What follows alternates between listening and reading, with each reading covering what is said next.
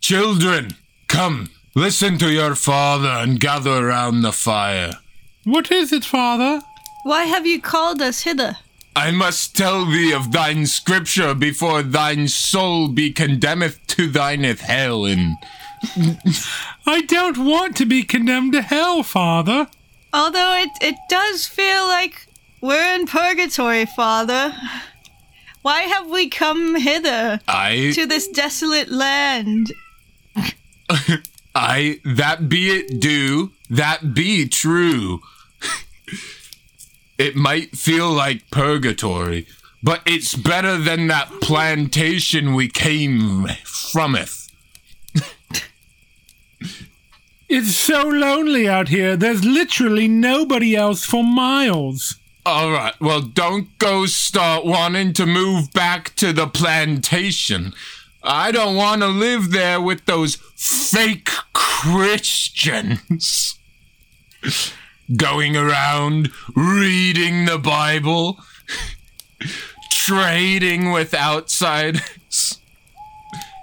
Uh, okay. Yes, I, I suppose that makes sense, but it's quite terrible out here. Little Sam has been taken away from us. And there's mold on the corn. All right. The corn will get better. The corn will get better. And Sam, let me tell you, that that was not that baby was not right. What do you mean, father? Where is Sam now? Well, uh, I hate to tell you this, but Sam Zinel, Sam Zinel, no no way around it. He, he was born to sin, lived sin. That baby was rotten to the core. But why can't he go to heaven, Father? No, no, no, no. Sam was born in corruption. No, it couldn't happen. Does that mean we're all corrupt, Father? I that be it do. But what can we hope for then? How could we possibly ever get into heaven? Well, if you shed every part of your spirit, every morsel of your personality, just crush it utterly, and only leave room for the Lord and to live like Christ, you might be redeemed for a minute or two. And you need to pray that the good Lord kills you within that minute so you go to heaven before you muck it up. Oh, no!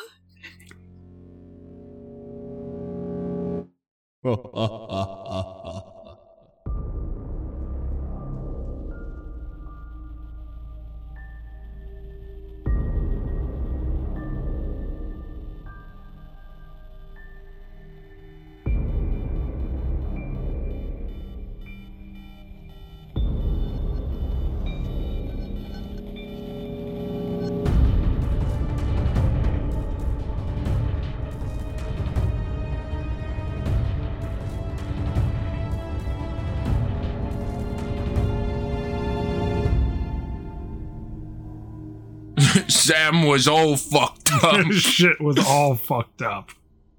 I saw Sam on 4chan I'm pretty sure Sam was at January 6th. and what? I think Sam caused 9 11. There's pictures of Sam spraying down protesters with bear mace. you see, Sam was a Pisces, and that just doesn't exactly work with the rest of our charts. Oh my god. You ever seen those pictures of Sam at Tiananmen Square putting down protesters? Oh my god. Sam was a tank driver back in China.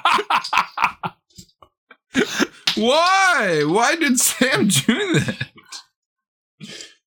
Sam started out fighting for a good cause, for the communist cause, but it went real awry. You seen those pictures of Sam at the grassy knoll? I remember when Sam was working a summer job at the Library of Alexandria. Kept saying it was too dark there without enough torches. no smoking in the library. He said, just a drag. All right, let's do this, Cass. Born of sin, lived of sin, a corrupt baby. Dark fantasy fans, and welcome to Scares and Satire, the podcast where we turn terrifying low fantasy into horrific high art. I'm your spooky dungeon master, Jamie Mokel. Doing your best Skeletor impression. Oh, I was trying to be a witch. tomato, tomato. Yeah, fair enough. Uh, my pronouns are he and him, and I am here with my witchy co hosts. Right, because we watched The Witch. We watched The Witch. Spoilers. I'm Cassidy. My pronouns are they, them, and I'm a goat. Ba ba, black sheep. But I'm not like the, I don't even know why I said that. but I'm not like the goat. Ah, I'm just a goat. just hanging out. Mm Duck, duck, goose. hmm. So, uh, have you been hanging out with Black Phillip? uh, he's kind of cringe. I, I just like eat hay in the barn. Ooh, nice. Yeah. Mm. I do my best to stay away from him, but sometimes the creepy old lady comes and like drinks my milk, and I'm not a big fan of that. Nah. Do they take it right from the source? Yeah, I wasn't gonna say, but yeah, unfortunately, it's true. Sorry, I didn't mean to uh, bring up a painful. Yeah, it's kind of traumatic Memory? for me. That makes sense. Do you whisper? You do any whispering? Uh, no, I like bleeding more. You know, Scr- Oh, that I like makes sense. screaming also. What do you think, listener? Are you a whisperer or a bleeder? Say in the comments. Or a This is- Screamer. Bleater, not bleeder. ah, I see. Well, you know, in this movie, goats take, you know, partake in both. True. Yeah, true. But who am I? Who are Who are any of you? us? Well, I'm a British citizen who would have received quite the punishment, but instead got a second chance to live in the new world, where I found a very open, relatively religious community. And there was this one weird, like crazy conservative family, but thank God they got kicked out of the community. It's probably for the better. And what's your name? I'm Jack Olander. I'll take whatever pronouns you got, Ah, but good. don't tell that family we kicked out of the community. Right. Look at Jack here hogging all the pronouns. Save some for the rest of us. Yeah. I- uh, you know, you get you get a wish if you put them all in the gauntlet. That makes sense. Or in the pot. put them into cauldron. Yeah, I was going to say, what about the cauldron? yeah. Cauldron. There we go. Odin is just galloping over there. Put them all in your Teflon cauldron. Should we have called you Sleipnir? Yeah. Well, guys, I'm really excited to talk about our movie this week because it is Robert Eggers' debut film, The Vavitch. And we are trying to add all the egg to our collection. That's right. We've already talked about his excellent Viking film, The Norseman. And next, we will talk about his excruciating Lovecraftian horror, The Lighthouse, in a Yeah. future episode. But today, it's the exact first movie that he made, The Vavitch. Egg. So before we get to it, we should probably talk a little bit about the movie. Uh, again, it's Robert Eggers' debut film. It stars Ralph Ineson, Kate Dickey, Harvey Scrimshaw, and of course Anya Taylor Joy. Uh, I don't know if this is her debut movie, but it seems like her breakout movie. Yeah, you're probably right about that there. And it is a tale of dark, puritanical, gothic folklore And a True. coming of age. for Satan. or Thomason. I suppose it kind of is a coming of age. Kill your darling. For everyone else, I don't it's know if like that's what that means. it's like an ending of age. yeah, true. this is what I would say is a typical family story. Very relatable for all of us who have families. yeah. coming of age, like Kiki's delivery service, Ladybird, the Requiem Witch. for a Dream. Yeah, it's all there. It works for me. But you know, we've got a lot to talk about with this film. We should probably start off though with a little summary to remind people what happened in The Vavitch.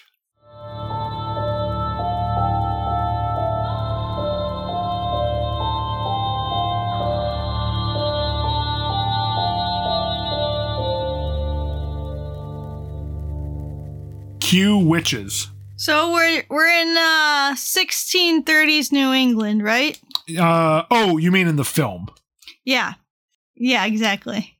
Uh we didn't like, you know, teleport back to that time or anything. Thank God. Literally, thank maybe.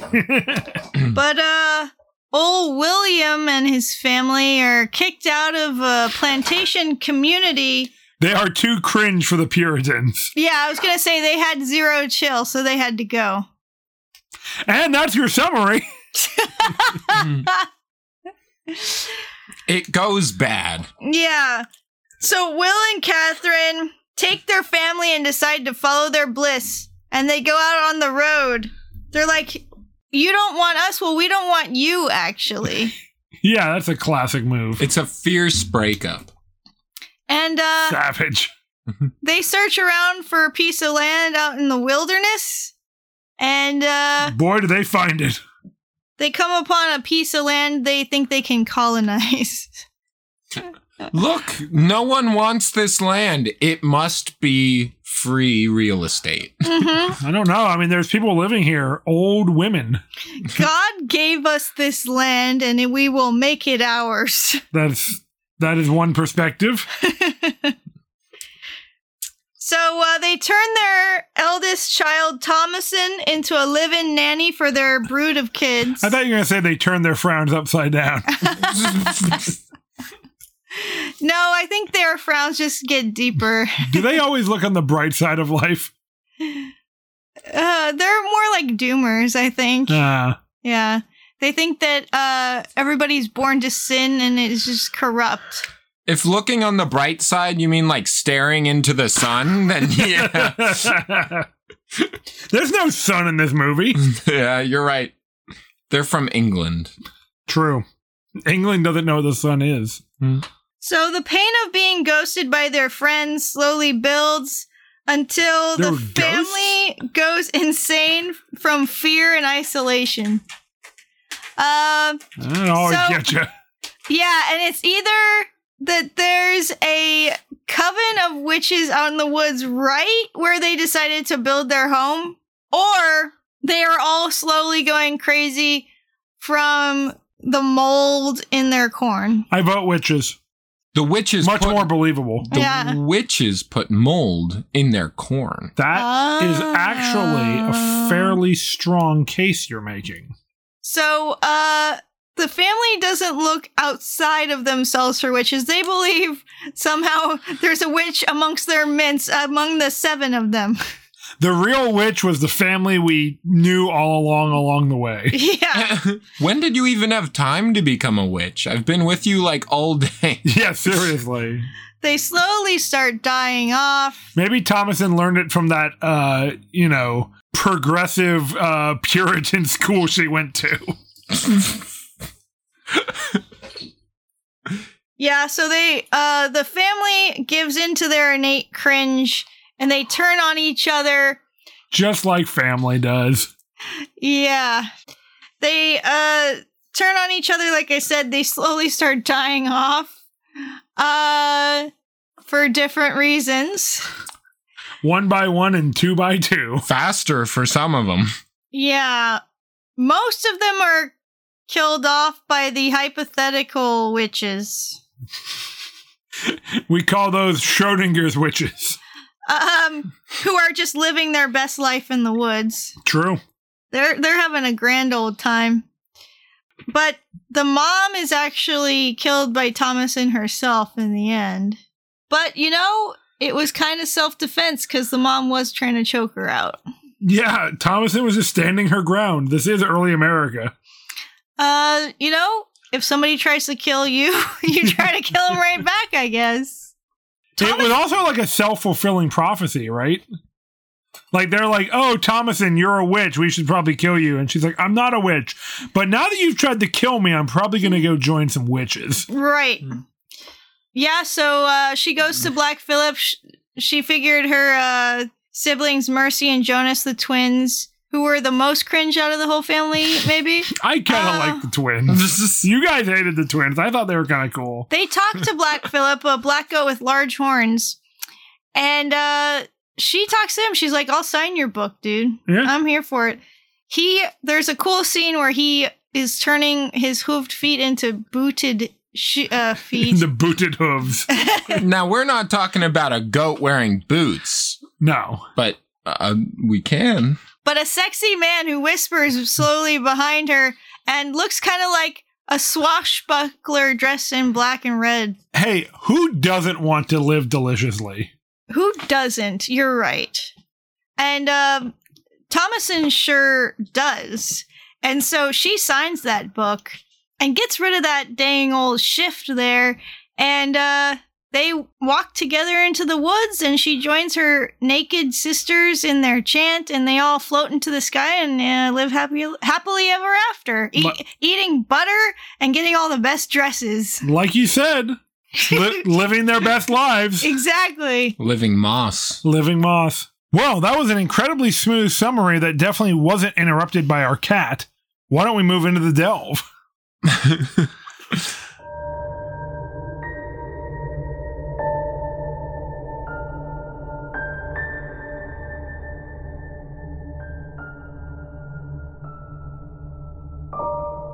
Welcome to the Delve, where we venture deep into the themes, scenes, and lore of The Witch.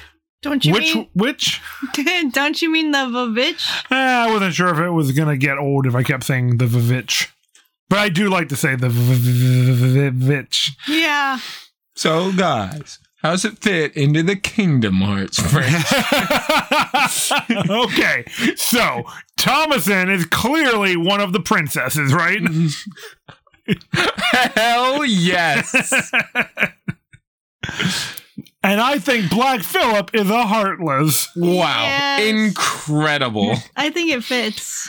So this is actually the second time I've seen this movie, but the first time, and I know it's a really good movie and I like it, but almost nothing like stuck in my brain the first time we watched it. I don't know what happened. With that, let's head into the smithy.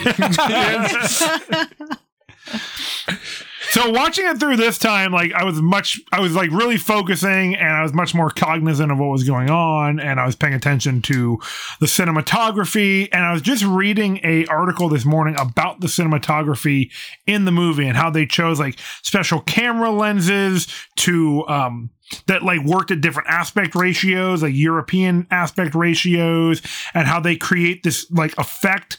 Uh, the kind of more narrow aspect actually makes the trees look really tall and like looming over the people, like they yeah. did, yeah. their homestead and stuff. And I was like, oh, that really explains why the visuals of this movie are just so incredible. And of course, as we know from Egger's other films, he is all about that natural lighting.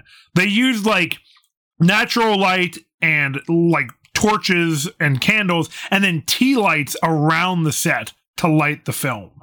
Also, what you're getting at is another thing that he loves to portray through the visuals of his films, and it's the same with The Witch. He likes to show through the shots this feeling of the immensity of the natural world Yeah. And through these sweeping shots, it's kind of like this feeling that I like to think of as lonely beauty. well said. nice. And it speaks to this deep seated fear of being kind of isolated and forgotten. Yeah, I mean that definitely resonates in this film and in the Lighthouse, especially. And then I think elements of it exist in the Norseman, how Omelette Mm-hmm. Mhm. is kind of a man alone, right? He's got some help, but mostly he has to be like a one man army. Yeah, it's true. In this, the trees, like you were saying, do loom. Definitely. They're like really ginormous giants, right? And the other things in nature, one of them is the rabbit. Yes, which I'm guessing Hmm. is a familiar, like a witch's familiar. Yeah, we see it several times throughout the film.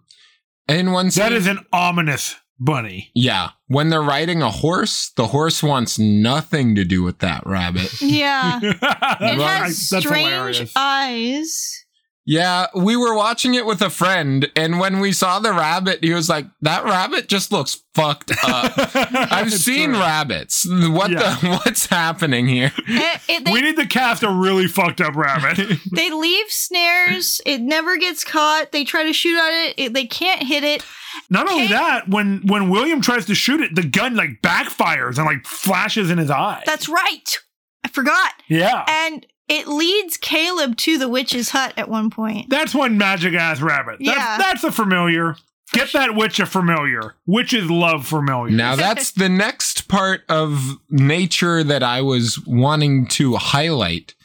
Are the only people we see living completely secluded in the woods are incredibly dangerous people, Are we talking about the witch or William's family? the witches. Okay. Yeah, Yeah. it's true. The one witch that's the one that lives the closest to the family.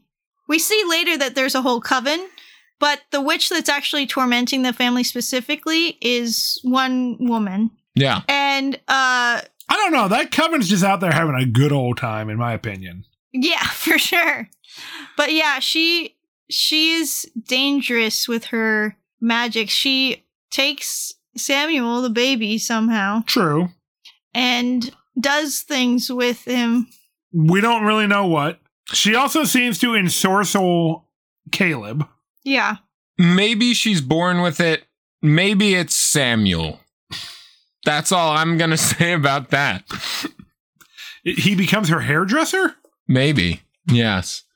Um I hope so. Everyone knows that hairstyling is of the devil. True. and it seems like Black Phillip is Satan like Thomason tries to tell her family. At least in one reading of the film.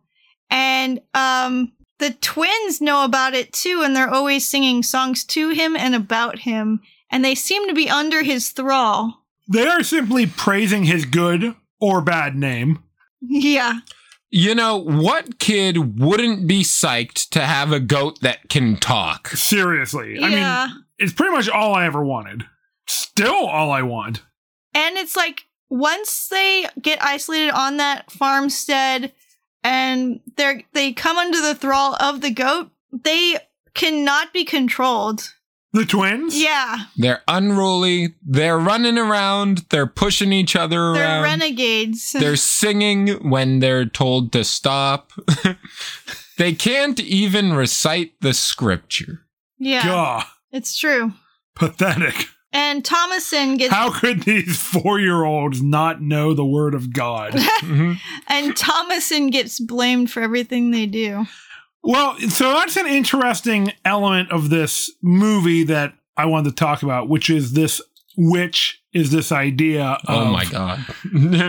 Thomason being the scapegoat. Oh, Oh, m- oh lord. because she is a young woman who is just entering puberty, right? She's just becoming, you know, for lack of a less incredibly gendered and dated reference, she is becoming a woman, and that is threatening to her parents. yeah. Even though they live in isolation, they still seem to fear Thomason growing into an adult. Into womanhood specifically. She's becomes a threat suddenly, it's true. Yes, and much like Ator before him, Caleb is noticing his sister's changes Yeah. in a way that we would deem maybe a bit yucky, A, gri- a bit cringe. maybe a little cringe, a little sus. Yeah. A little Folgers dark roast coffee. It's true. Uh he knows that he shouldn't have those feelings because he tries to look away whenever somebody kind of notices him looking and he seems to be kind of ashamed of it. Yes, and he's like kind of putting on an adversarial relationship with her.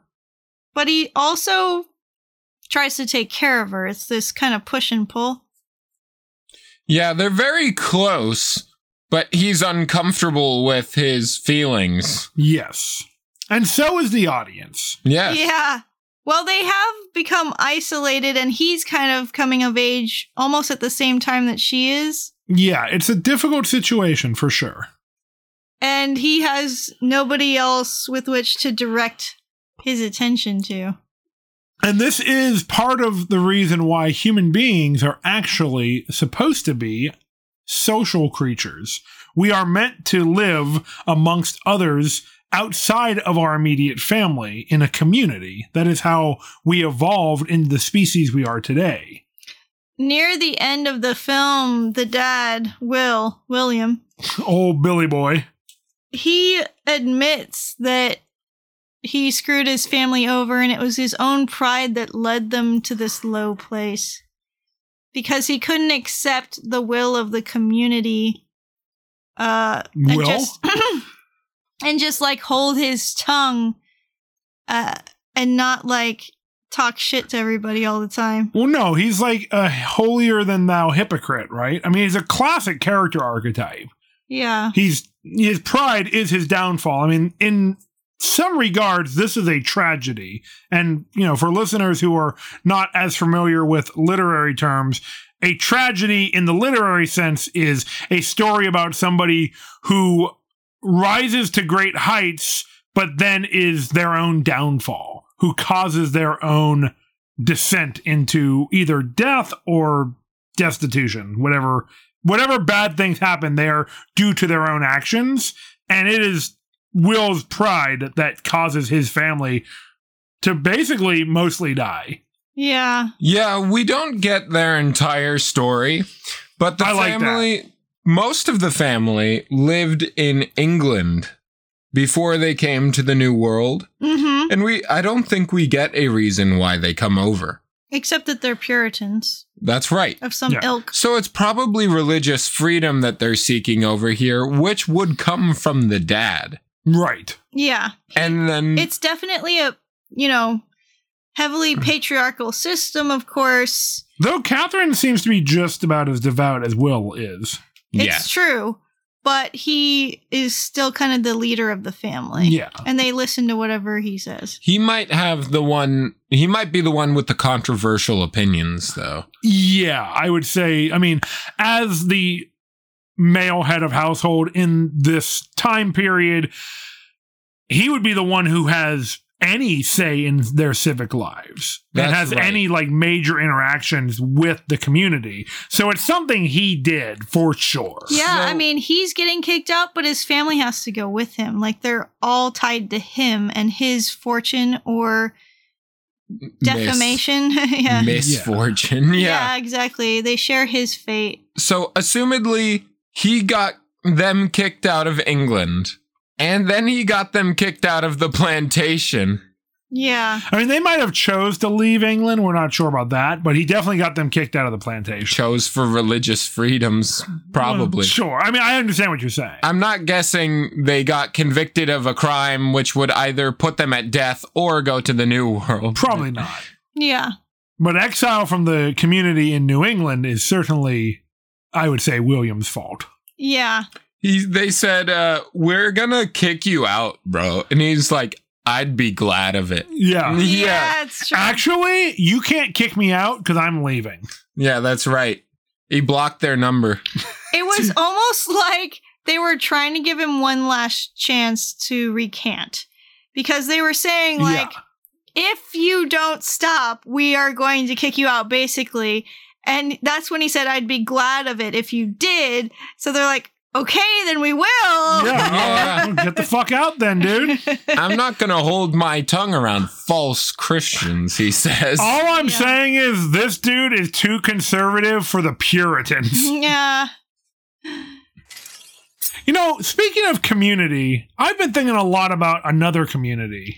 Not a puritanical one, Oh, good. but a fun community. Is it a community that we would want to keep around? Hmm. Definitely. It's actually a community that we really want to expand. Oh. and it's a community of our patrons. Oh, nice. Patrionical. Exactly. People that patronize us. I mean, I can be very patronizing, so it makes sense.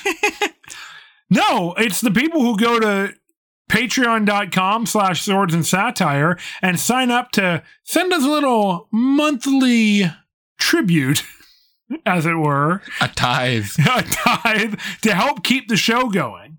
Yeah. Love it.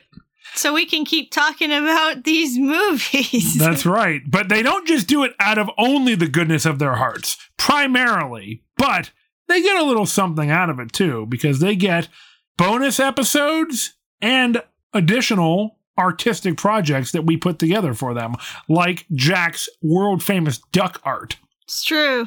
More on the way. They're migrating back from their migration away. That's right. We also get cut bonus content. We do rewriting histories. That's where we come up with sequels, reboots, and spin offs for movies that we've talked about. And people can vote on a movie that we watch each month. You mean like The Witch Yeah. which was voted on. by a witch? Who voted? That's right. One of our witchy patrons voted for this film. So if you want to join our community, you can go to patreon.com slash swords and satire and find a membership tier that fits your budget. nice. I recommend everybody go do that right now. All right. Unless you're already doing it. Thanks for staying within your budget. All right. Now back to the episode. No, it's sad because they clearly love each other. William and Catherine say they love each other I many believe ti- it. many times throughout the movie, and they tell their kids they love them too. Their relationship is almost cute at times. Who's? Will and William and Catherine. Oh yeah, The Like- only relationship. Oh, well, I guess there are other kinds. there are other kinds of relationships. Um, yeah, I I think that they love each other, but William has just really sunk low.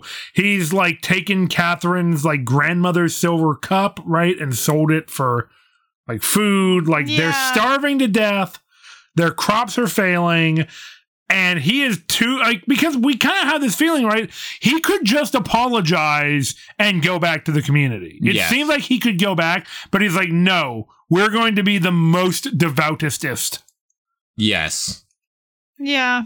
He wants them to live according to his own beliefs on how they should live, rather than trying to make it work for the good of his family. Which to some extent makes me feel sad for Will based on his upbringing that led him to be such a bullheaded fool that he can't for one, he can't properly integrate into society. Well, yeah, it's sad at the end when he realizes what he's done and how it's his pride that brought them to this position. He's sobbing while he's praying to the Christian God, asking that he his family won't be hurt by his own pride. Right. Basically asking for them to be saved. Now, unfortunately, William should have prayed to not be hurt by the insane wood pile that he cut. This motherfucker goes out to cut wood whenever he's stressed out, and he's got like two gigantic piles of, of l- firewood. That's a lot of sexual tension right there. Yep. He has a falling out with these wood piles, as I understand it. that is true. He gets rammed by Black Phillip, and then uh, the wood pile falls on him. You die as you live. True. Yeah.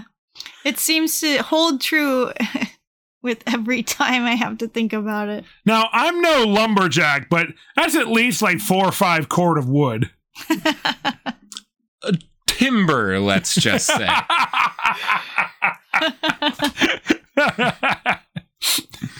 I did like the wood cutting motif, though. I thought that was an interesting kind of recurring element.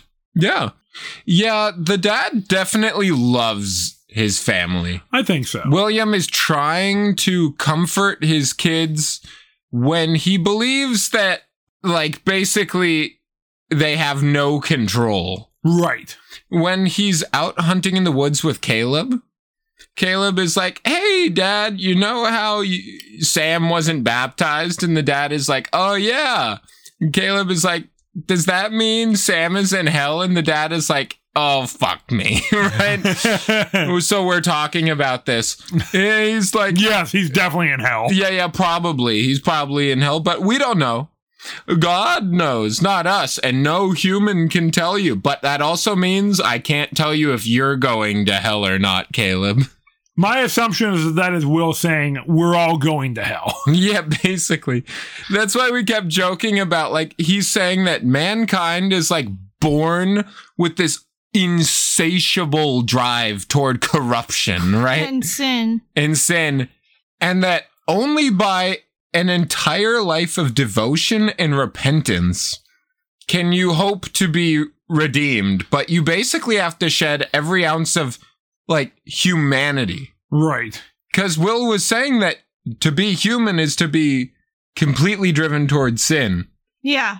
Yeah, my psychoanalysis of Will is that he's a guy who projects a lot of his fears and insecurities onto other people, and they have to suffer for it because we're talking about a patriarchal society, whereas, again, the male head of household, quote unquote, I mean, he was. I'm not saying that. I'm questioning the validity of that system for others, but I understand that it existed for the time period he makes his family suffer through his actions. Yeah.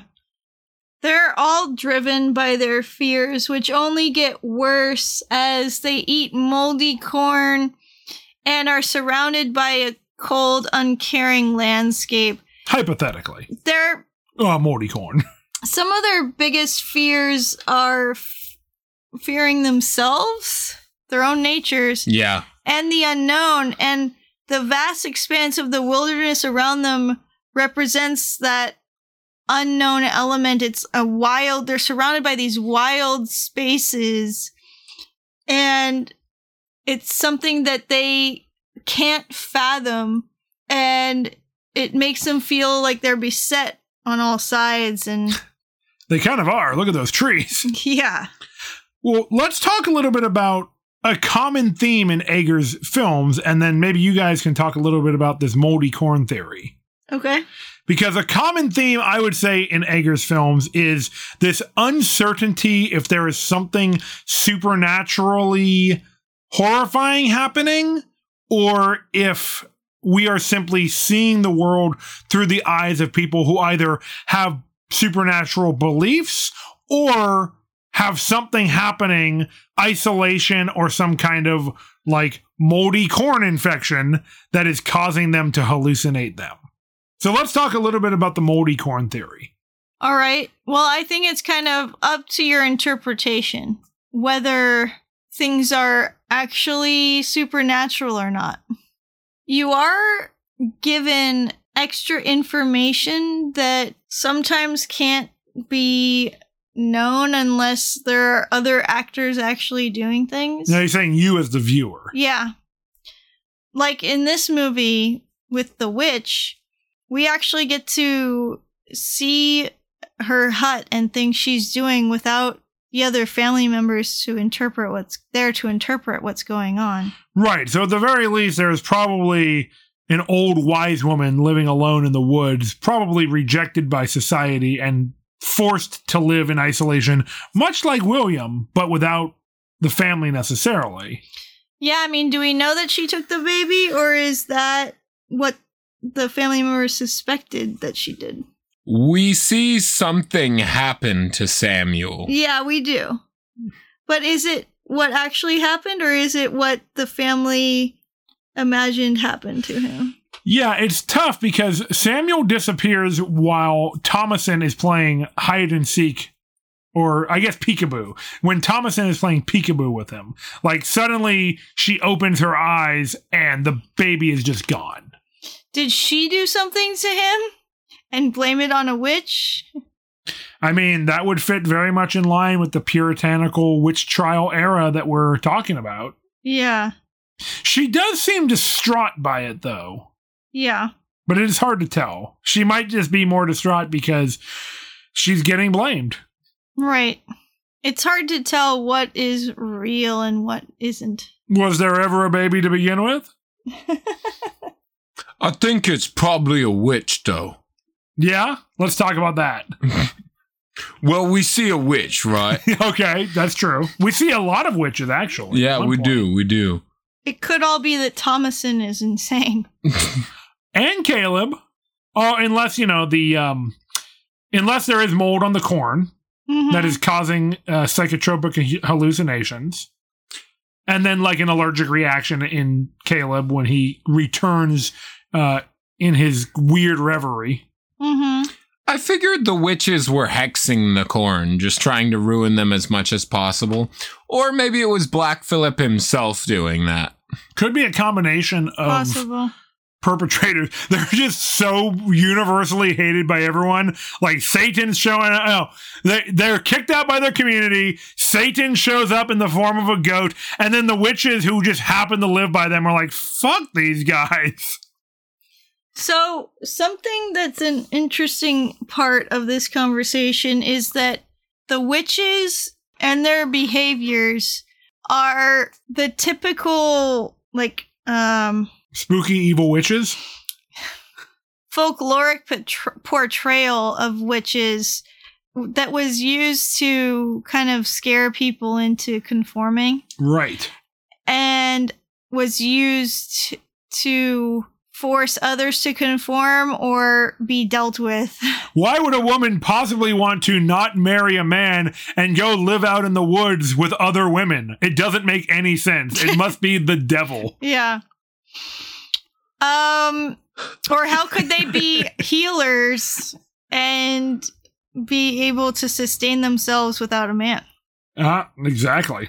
We see at the end of this film a little a little blurb saying that a lot of the dialogue in this movie came directly from like diaries, letters and court records. That's right. And what Yes. would the court records have been? witch trials. That's right. Witch trials? the witch trials. Oh, which witch trials? the witch The trials. Salem witch The- trials. I so don't know. it all carries this kind of air of mystique of what people claimed witches could do. Which I mean is a great thing that uh Eggers is able to do similarly with like the Norseman that we talked about a little while ago where he built on the spiritual traditions of the Vikings to build this world that we see as an audience as like a mystical world. Right. So all of the witches and what they do fit these stereotypes based on stories people told and folklore and superstition. Right. But we know that it's not what women really did or why they were really accused of being witches. So is it really happening? Because everything that's going on is like the typical cookie cutter explanation that Christians gave of what witches were like rather than like any real person. Right. So if I'm hearing you right, you're making the case that Eggers is too smart in his filmmaking to just like intentionally stereotype the victims of like the witch trials. There's something smarter going on here where he is showing the way that those who would persecute them would view the world. Yes, and use these tails as a mask for their own behaviors so that they could blame it on the boogeyman, basically. The boogie woman. Yeah, or women. This is a slice of life 1600s movie. POV, that's point of view. You're a Puritan eating moldy corn. Or a Puritan being cursed by witches because you've been a huge shithead. That's right. Uh, yeah, I mean, it could be supernatural. It's kind of supernatural and not at the same time. Y- Um, yeah, I mean, I like to err on the side of whenever a piece of media could be supernatural, it is. right. Like my favorite, not at all questionably supernatural film, I Kill Giants, Yes. or like The Norseman. Right. We've watched another one. I can't think of what it was. That's right. When it comes to the Egger trilogy that's out right now, The Norseman is definitely like, is there magic? And, uh, you know, I lean a little probably not in that one, right? But maybe. I like How- to think there is. How dare you say? I would choose to say yes, there is. In the lighthouse, it's sort of like maybe there is, maybe there isn't. I like to say there is too. There's definitely an old one in that lantern. Definitely. In this one, I feel like it's pretty freaking magical. Yeah. Myself. I mean, Thomason starts levitating at the end of the movie. Case closed in this witch trial. Black Phillip's ASMR voice is just like as high fantasy as it gets. True. Yeah. And also his swashbuckling outfit, Yes. red and black leather. Wait, do we see more of him than I remember? He's just in the darkness. Oh, okay. But you can see him. He's kind of looks like a privateer, I mean, I love it. Yeah. Living the Super dream. awesome. Sir Francis Drake esque. A real fuck machine. Pretty much. And he's like, remove your shift. I mean, you know me. I love a charismatic devil. yeah. Yes. Now, Thomason does not want to sign the book in that scene. She's hesitant. She says she won't sign it.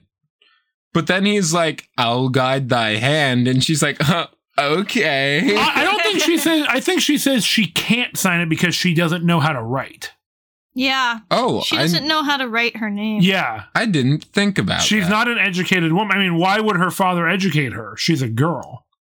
You know, that makes so much sense. I never realized that. Yeah, yeah. Yeah. She's saying she just doesn't know how to write her own name. And I mean, the family was struggling, and the, there's nowhere one for her to marry, and so they're not going to just keep her indefinitely. They were ha- like creating Right. plans to like practically sell her off to another family to be their servant. Yeah. So again, like there is this kind of constant fear slash like devaluing of Thomason. Yeah, So I think there is a decent case to be made for her being the I don't want to say the antagonist, but for her taking an active role in her own liberation through some kind of familial sabotage. yes. This is another one of Ager's critiques of uh, our society. Is this uh, a critique of the patriarchy uh, and its fear of feminine power? Yes, a lot of people would be like, "Oh, but it's actually a movie about the 1600s, so like it doesn't have anything to do with modern society." But here's the thing. Media actually says more about the time it comes from than the time that it's about when you're talking about historical media. Yes. Yeah. Or futuristic. Yeah, Or yeah. Media is about the time that it is made in Yes. more than the time that it is describing. The stories we tell have meaning for us in the here and now. Do we think that witches in this setting are actually fighting the patriarchy? God, I hope so. because like obviously they are women who have gotten power in their hands and are seizing a life that they are a lot more comfortable with. Yes. Sometimes the most radical thing you can do is be yourself. That's right. However, this is like a Puritan fantasy setting. So the devil is a man in this. Sure. And the witches in this are getting their power from him. Do you see what I'm saying? I do. Mm-hmm. But I he do is a see what you're saying. supernatural angel. So he's not quite a man. That's right. He is presented very male. Yeah, he is ma- a male. True. He's masculine for sure. You have to you have to uh, ask him for the power. You have to relinquish your your Autonomy. everything to him to get the power. So it is another patriarchal system that we could argue that Thomason is falling into, I think is what the point you're getting at. You're picking one patriarchy to free yourself of another. it's an interesting point. She does find community amongst the other witches who are Yeah. ostensibly female. I wonder though if it has something to do with the fact that a deity of any kind would come to Thomason in a familiar form. That could do. I could do. like because she's going to probably perceive the adversary old scratch the devil as a masculine figure as like the foil to god another masculine patriarchal figure in her religious worldview Yeah. so if it is a entity of personal power, it will still know the best form to come in. Now, I like the idea that we could have had a female devil or character that is the the gateway to liberation for her. Mhm. But I think there's also a good case to be made for it being like this kind of culturally accepted form. Also, he takes a form that he knows will entice her. Fair, she is a young woman uh, at the ripitude of uh, womanhood or whatever. Yeah. Uh, that I do not care for the phrase I just said. um, Did you say ripe? Ripitude. Ripitude.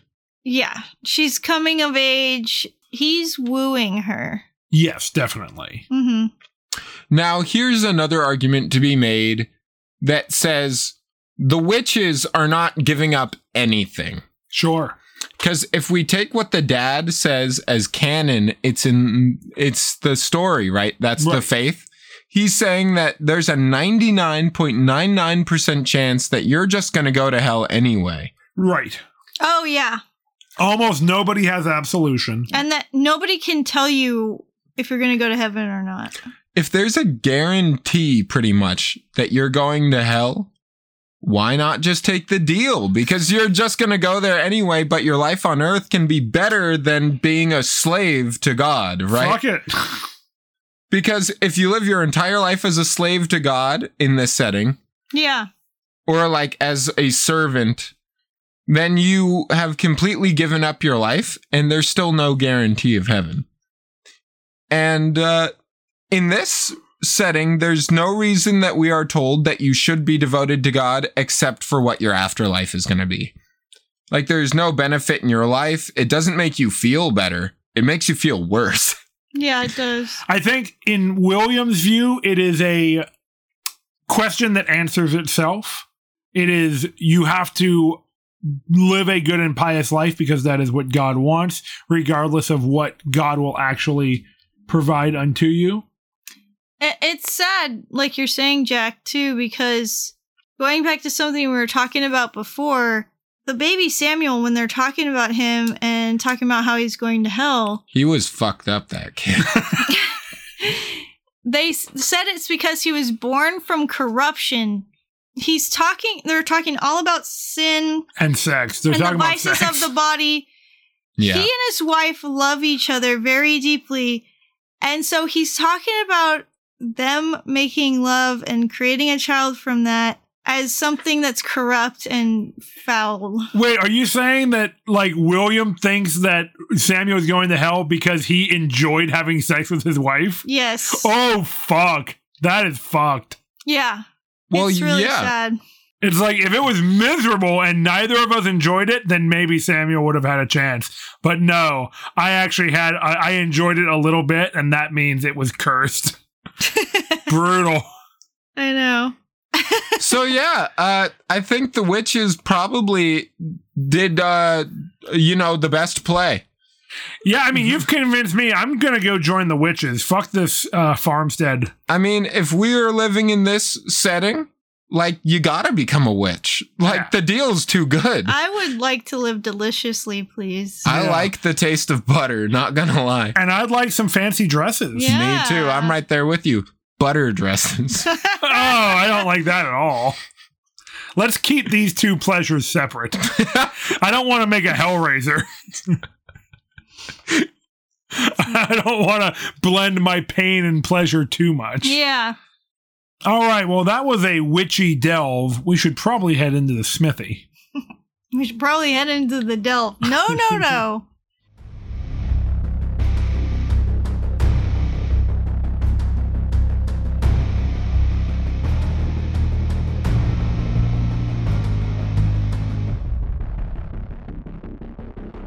Welcome to the smithy, where we each forge a rating for this movie after we share an epic moment or feature from the film.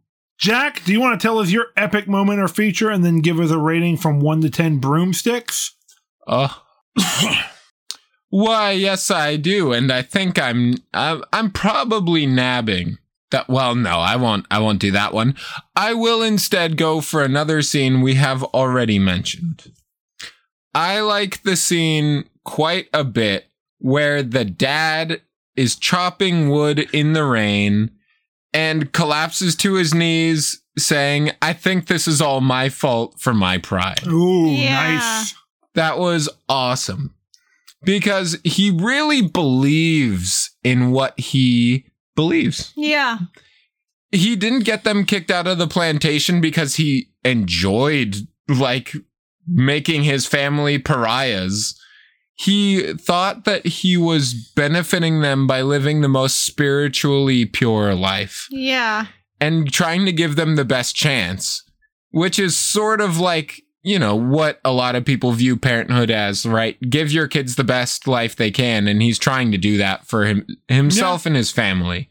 As best as he knows how. But he's not willing to accept that he could be wrong about this.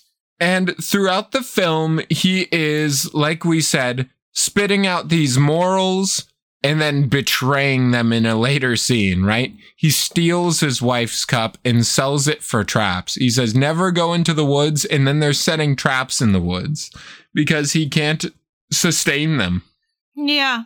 And he's constantly lashing out at his kids, scaring the heck out of them.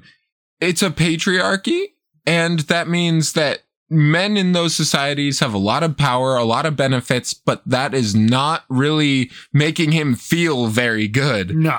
it puts a lot of pressure on his shoulders and he's constantly out chopping wood trying to relieve that stress he's the only person who can bring food in to his family of seven people it's a lot for him It's important to Yeah. remember that toxic masculinity doesn't mean like men are bad and like only hurt other people.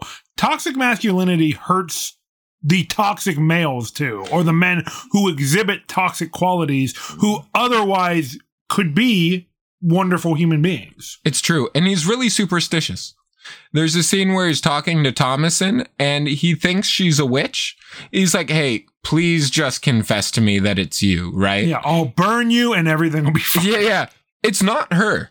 And she's like, she says, it's not me. And he can't accept it. He's, he thinks there's too much evidence to show that it's her. He says, if you say it's you, we can deal with it and get past it, right? Somebody should deal with her. That's right. Well, what I'm trying to say is he's going to accept her even if she is a witch. The implication isn't that he's going to kill her. He says they're going to deal with it and get back to the plantation. She- And he's trying to get a better life for them. He's not saying, you bitch, you're a witch, die, right? Yeah. He's trying to accept and help her move past what he sees as like a cringe development. He does call her a bitch when he asks her to speak the truth, and then she tells him the truth of what she thinks is going on. And a You don't lot like of it. the, a ton of the blame is on him. yeah. She's saying, You stole the cup and let mom blame me for it. And then you got us kicked out of that society. We don't have any food because you can't provide for it. And I am done being like the butt of your shame, basically. And that's when he lashes out at her. And that's why the scene where he collapses when chopping wood in the rain is so good Yeah. he finally lets the pride go and is like trying to pray to God, which is the only source of authority and power he's ever recognized Yeah. to help his family. And he's willing to like martyr himself, which is so in line with like, you know, his ideals. Oh yeah. He's like, you can discard me however you see fit, but please help my family. And, uh, you know, maybe God helped Thomason by hooking her up with the devil because he wasn't going to accept her anyway. oh, that's a nice way to look at it. She's going to hell, so might as well let her have a good time on earth, right? Yeah. Here's Satan. And uh, He was my favorite angel. that's. It's, in this setting, I think it would be hype if Satan is still God's favorite angel. We're just buddies. He's Yeah. the rebel. What can I say? It's It's a real- cool. The real letters to the earth by Mark Twain scenario here. Yeah. But Read it. Anyway, I like all the characters in this film so much. The first few times I watched this, I was really bothered by some of them, but after we've kept watching it, I like understand them a lot better and their motivations, why they're so dysfunctional, but they're all flushed out. They have things they really care about, and it's really charming, even though l- everything is going to shit. There is still something like good and I think beautiful about this. And it's, you know, it's bleak as hell, but I also have so much fun watching this. Yeah. That's So- what's really important. With all of this put together, I'm probably going to give this 10 out of 10 broomsticks. Ooh. To me, this is a masterpiece film. I've seen it like Yeah. five or six times. It's so cool, horrifying to think that so much of this dialogue came from people who really believed they were living through something like this movie Yeah. which is just bonkers. But like incredible artistry went into this film, incredible storytelling, incredible acting. 10 out of 10. Very nice. Can't do better than that, mathematically at least. Yeah. Unless you consult the devil. the cursed 11 out of 10. yes. No, Should be 13 out of 10, right? Yeah, don't do that. Or 666 out of 10. Yeah. Now that's a high rating.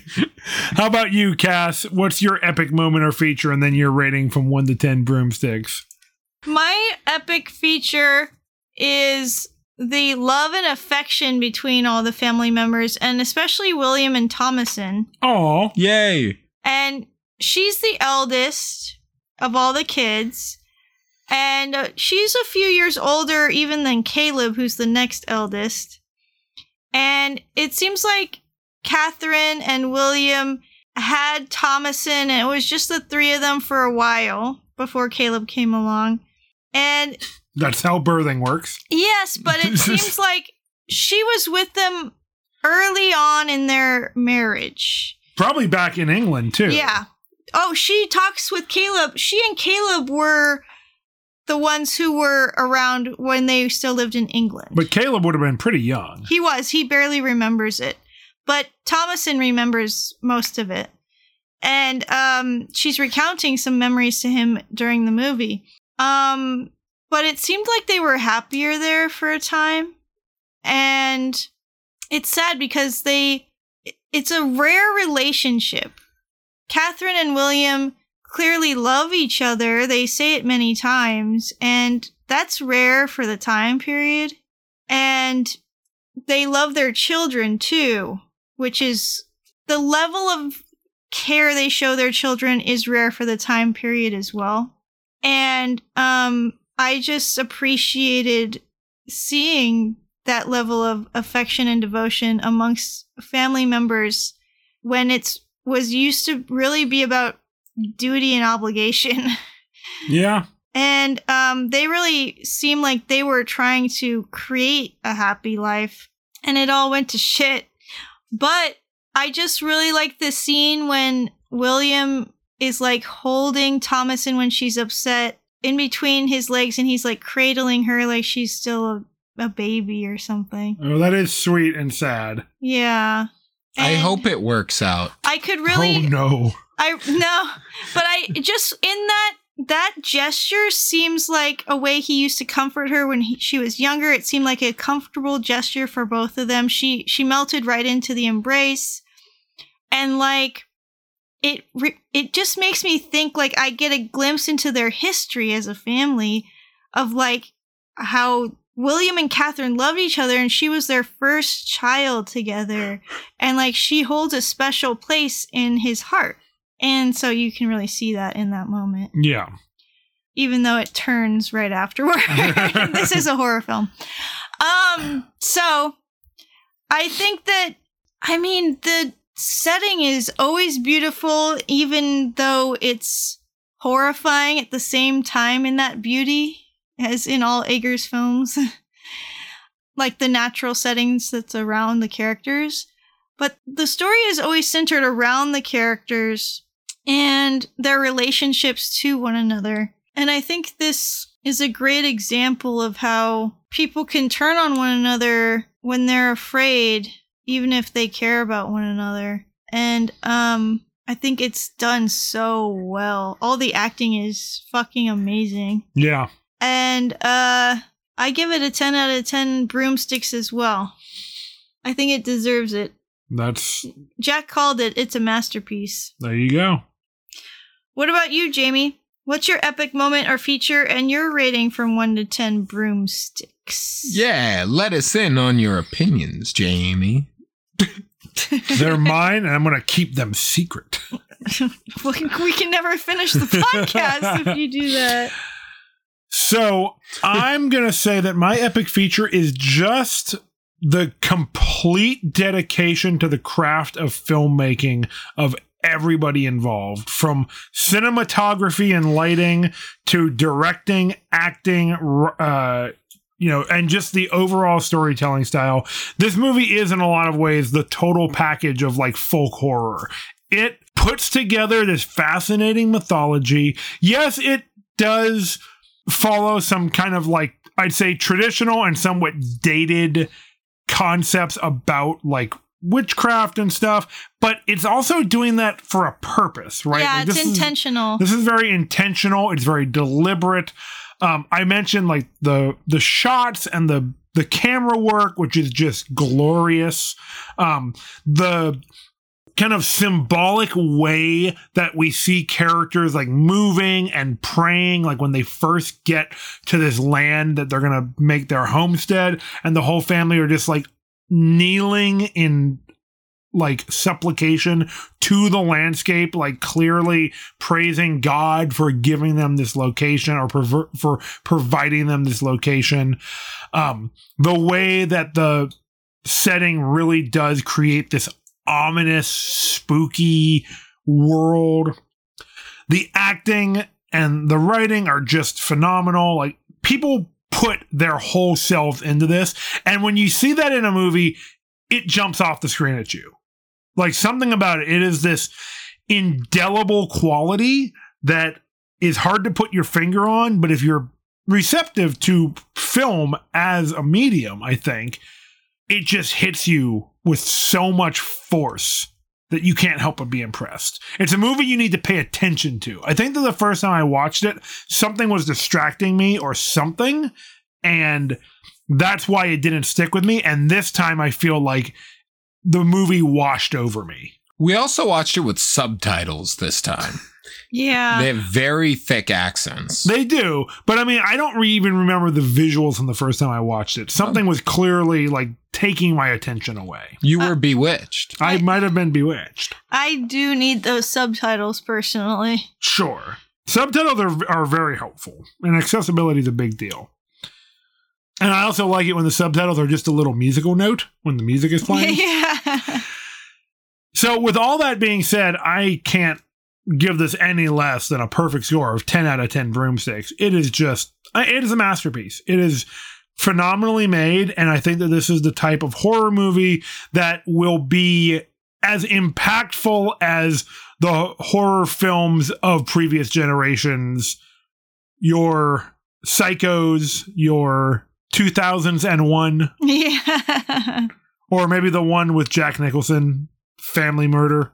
What's the Family Murder? The shinning. the Shannon. Your your Shinings. Yeah.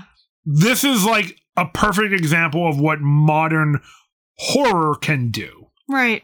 And using that historical context and folklore gives meat and weight to it. Yes, absolutely. It fills out this universe.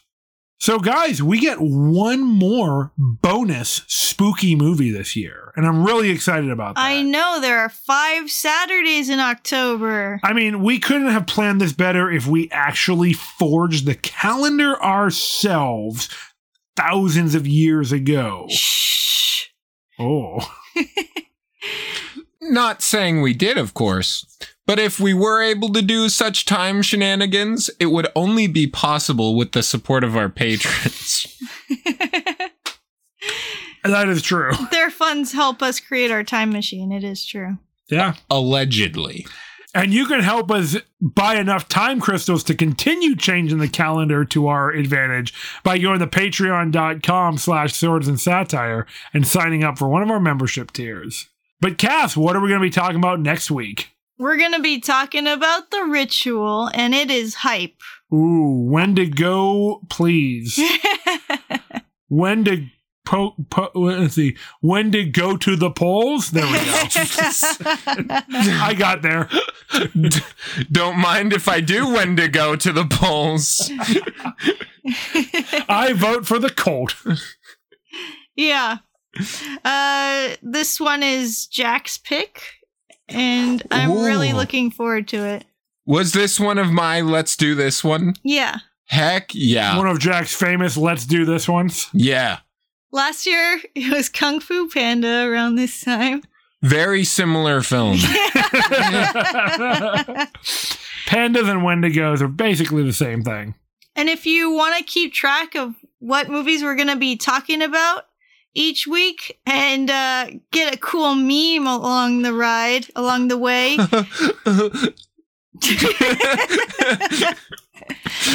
you can go to uh, social media.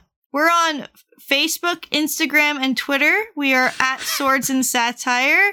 And uh, Jamie creates those awesome memes every freaking week. I do what I can. he can't be stopped. You can't do it.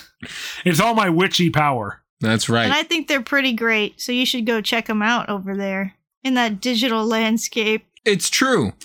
Now, we've already mentioned the Patreon, which is a great way to support our podcast. And we've referenced social media, which is a very good way to support us as well. But if you don't want to do those things, another easy way you can support us, tell your heckin' friends and family about our podcast. Hey, If you're going the heck anyways, you might as well do it. you could even tell your acquaintances and your enemies. It will make Don't tell your enemies. what will make your life more delicious True. than experiencing your favorite art with your favorite people. your community, as it were. That's right. You can sit around the fire consuming the media we consume and then consuming the media we create. And eat your corn. That's right. Only if it's psychotropic, though. Okay. Well, until next time. Hail Crom!